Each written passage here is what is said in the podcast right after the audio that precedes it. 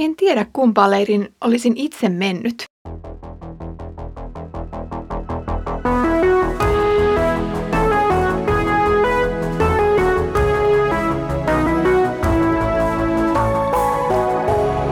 Kirjoitusten pauloissa.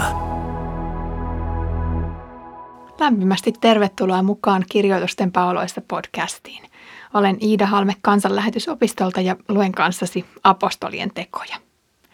Edellisessä jaksossa olimme Pisidian Antiokiassa, joka oli ensimmäinen kattaus työstä paikkakunnalla, jossa Paavali julisti evankeliumia ensin juutalaisille ja sitten pakanoille. Opimme myös evankeliumistrategiasta Rooman valtakunnan alueella, jota voisi varmasti soveltaa eri konteksteihin myös tänä päivänä. Paavali nimittäin meni usein suurkaupunkeihin ja keskuksiin, joissa hän julisti valtakunnan virallisella kielellä. Paikalliset kaksikieliset veivät sanoman sitten ympäröiviin kyliin ja näin kreikan kielen taitoisena Paavalin ei tarvinnut oppia niitä paikallisia kieliä.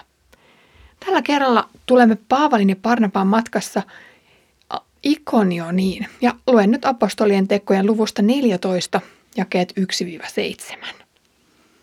Ikonionissa Paavali ja Parnapas menivät samalla tavoin juutalaisten synagogaan puhumaan – ja heidän puheensa johdosta suuri joukko juutalaisia ja kreikkalaisia tuli uskoon.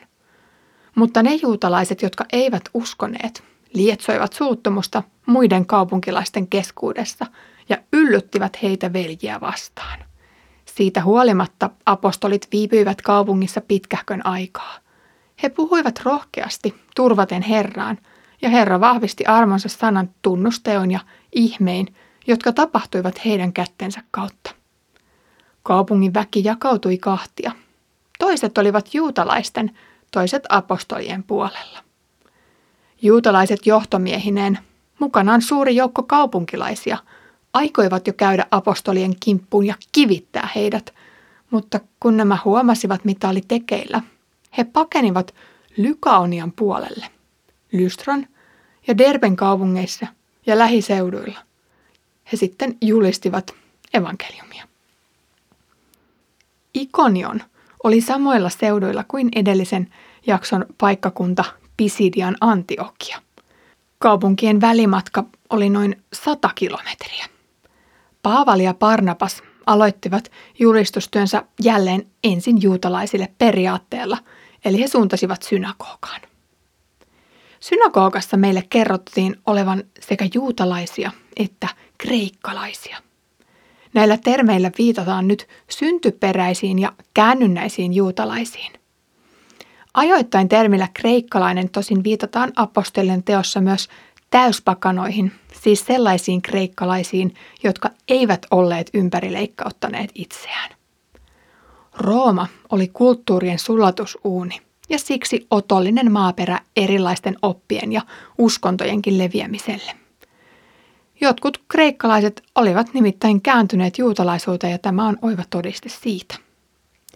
Joskus mietinkin, olisiko evankeliumi edennyt jossain toisessa historian vaiheessa yhtä kivuttomasti kuin nyt apostolien tekojen ja roomalaisvallan aikaan nähdään. No seuraavassa jakeessa Lukas tekee erottelua juutalaisten leirissä. Osa juutalaisista kääntyi uskomaan Jeesukseen ja osa ei. Siksi apostolien tekoja lukiessa tulee aina katsoa tarkasti, mihin tällä termillä nyt viitataan. Joskus juutalainen on synonyymi Jumalan vastustajalle, vaikka hän itse kuvitteleekin olevansa Jumalan puolella. Tässä vastustajat erotetaan kään, kääntyneistä viittaamalla jälkimmäiseen joukkoon veljinä. Vastustelevat juutalaiset lietsovat nyt vihaa näitä veljiä kohtaan.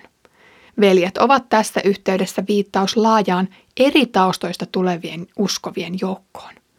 He ovat niitä, jotka ovat uskoneet Paavalin ja Parnappaan julistuksen.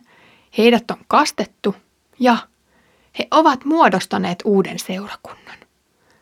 Vastustuksesta ja vihan lietsonnasta huolimatta Paavali ja Parnapas pystyivät jäämään kaupunkiin Luukkaan mukaan pitkähköksi aikaa. Uhka ei siis ollut niin välitön kuin joissain toisissa paikoissa. Pako ei ollut tarpeen välittömästi, vaan nyt oli syytä kärsiä hiukan evankeliumin ja tämän nuoren seurakunnan takia. Seurakunta tarvitsi kipeästi tervettä opetusta ja hengen vahvistusta ennen kuin he voisivat siirtyä seuraavalle paikkakunnalle. Jumala ei hylännyt tätäkään joukkoa, vaan vahvisti läsnäolonsa ja voimansa monenlaisilla ihmetteoilla. Kiinnostavaa kyllä, Paavalista ja Parnapasta puhutaan nyt apostoleina. Termi on sananmukaisesti lähettiläs, mutta apostolien tekojen kontekstissa rajattu yleensä määrittämään ennen kaikkea niitä kahtatoista, eli niitä opetuslasta, jotka kulkivat Jeesuksen seurassa alusta asti, todistivat ylösnousemusta ja niin edelleen. Sanomattakin selvää, että tämä parivaljakko ei täytä noita kriteereitä. Myöskään heitä ei voi nimittää lähettiläiksi siitä näkökulmasta, että he olisivat jotenkin Antiokian seurakunnan lähettiläinä nyt. Heidän tehtävänsä rinnastetaan tässä yhtä merkittäväksi tai samanarvoiseksi kuin niiden alkuperäistenkin apostolien. He ovat nimittäin perineet näiltä manttelin. Jerusalemin seurakunnasta kerrottiin aikaisemmin, kuinka Herra vahvisti sanansa merkeillä ja ihmeillä juutalaisuuden sydänmailla. Nyt se sama toteutuu diasporassa elävien juutalaisten keskuudessa. Jos olemme jo aiemmin todenneet tässä podcastissa raja-aitojen kaatuvan, kun evankeliumi etenee, niin tässä on jälleen yksi esimerkki siitä. Jeesuksen lupaukset eivät kosketa ainoastaan Jerusalemissa tehtävää työtä. Jeesuksen lupaukset eivät kosketa vain rajattua joukkoa, vaan Jeesus oli käskenyt etenemään kehä kehältä maan ääriin asti. Ja niinpä samat lupaukset seurasivat hänen lähetyskäskynsä toteuttajia. Alkuperäiset 12 apostolia olivat kukin saaneet oman tehtävänsä. Nyt nämä kaksi liitetään tuohon samaan jatkumoon. Ja kuten Israelilla oli 12 kantaisää ja heillä biologiset jälkeläiset ja perijänsä, nyt uudella Israelilla oli ne 12 kantaisää eli apostolia, ja he olivat saaneet hengelliset perijänsä. Vanha liitto perustui näihin 12 kantaisään, ja uusi liitto perustuu näihin 12 apostoliin. Heidän asemaansa ei voi kukaan koskaan riistää. Mutta ilman tällaista jatkumon periaatetta kirkon historia olisi loppunut lyhyen. Perustusta ei voida koskaan muuttaa. Seurakunnan kulmakivenä on aina Kristus ja 12 apostolia häneen nojaten. Näiden varaan on laskettu seuraavat kivet, joissa nyt mainittiin Paavali ja Parnapas. Uskoisin myös, että aikanaan meidän aikamme hengelliset johtajat ovat tulleet osaksi tätä jatkumoa, kukin omalle paikalleen. Kaupungin väen kuvataan tekstissä jakaantuneen kahtia. Osa puolusti juutalaisia ja osa puolusti veljiä. Alkutekstistä käy ilmi, että nimenomaan molempien ryhmien johtajat olivat kristittyjä vastaan ja suuri joukko kaupunkilaisia heidän mukanaan. Uskovat elivät todennäköisesti vähemmistönä. Ja lopulta tilanne eskaloituu apostolien kannalta uhkaavaksi ja kivetkin meinaavat lennellä ilmaan. On siis aika paeta ja sen myötä viedä sanoma Jeesuksesta uusille seuduille. Tuore seurakunta jätettiin nyt Herran armon varaan.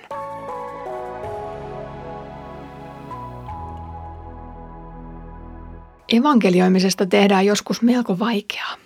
Pessimismi, pelko, kiireet tai väärin asioihin keskittyminen syöttävät päähän ajatuksen, ettei kuitenkaan kukaan halua tulla uskoon – tai joku voisi oikeastaan loukkaantua, jos tuputan hänelle uskoani. Mutta jos joskus menisit ihan tikkana ja sanoisit jollekin nuo yksinkertaiset sanat, jokainen, joka uskoo häneen, saa hänen nimensä voimasta syntinsä anteeksi. Tai sinä, ystäväni, saat syntisi anteeksi, kun uskot Jeesukseen.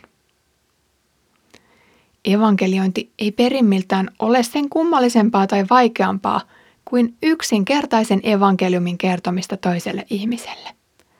Apostolien tekoja lukiessa voidaan oppia, miten erilaisissa konteksteissa voidaan edetä tähän pisteeseen. Apostolien toiminta oli usein määrätietoista. He lähtivät liikkeelle puheessaan siitä hetkestä, jossa nyt tiettyjen ihmisten kanssa oltiin.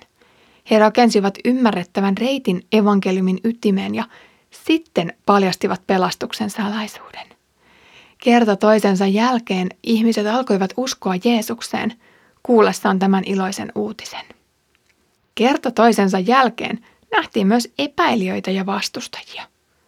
Kaikki eivät siis uskoneet, mutta jos yksikin uskoi, se oli kaiken vaivan arvoista. Sitä paitsi tämä, mitä he juuri tekivät, oli Jeesuksen antama käsky ja tehtävä, ei Jeesuksen esittämä toive tai ehdotus. Kiitos kun kuuntelit tänään jakson kirjoitusten pauloissa podcastia. Huomenna on vuorossa tämän kauden viimeinen jakso ja sitten otetaankin parin kuukauden tauko apostolien tekojen äärellä. Tässä jaksossa liikuimme Vähä-Aasian alueella Ikonionissa ja ensi kerralla olemme Lystrassa. Ikonionilaisten kahtiajako oli voimakas, mutta Lystran kertomuksessa pääsemme kuulemaan uusia sävyjä siitä maaperästä, kun liikuskellaan pakanoiden parissa. Sitä odotellessa Herramme Jeesuksen Kristuksen armo, Isän Jumalan rakkaus ja Pyhän Hengen osallisuus olkoon meidän kaikkien kanssa.